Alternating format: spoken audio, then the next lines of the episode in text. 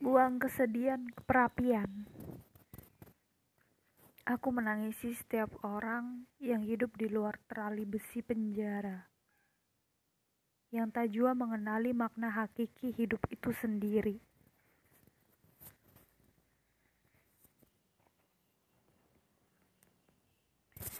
Engkau bisa saja memanfaatkan pesimisme yang menyertai kesedihan untuk memutar haluan hidupmu ke arah yang lebih baik.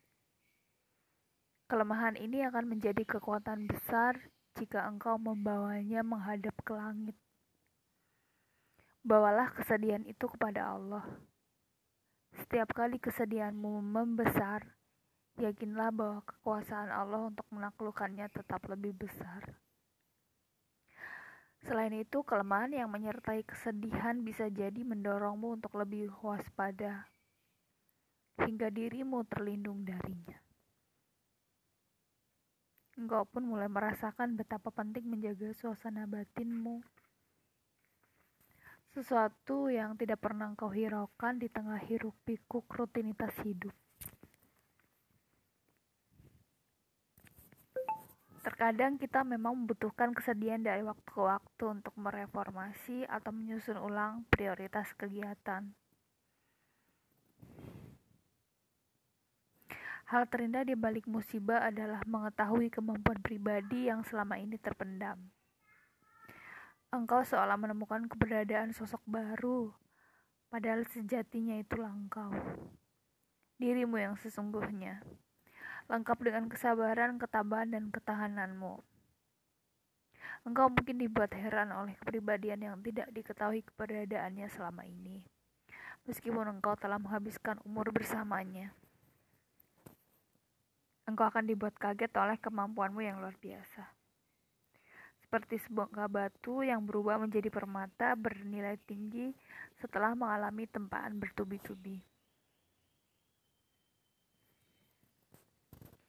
Di dalam dirimu ada roh Allah, ada roh yang Allah tiupkan dari rohnya.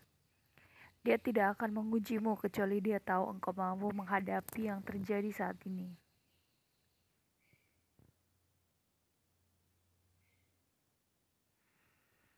Setiap kali engkau bersedia hati, berbahagialah bahwa di belakang kesedihan ini ada kebahagiaan besar. Kesedihan akan membuatmu merasakan nilai kebahagiaan yang tidak mungkin engkau petik keindahannya sebelum mengalami kehilangannya.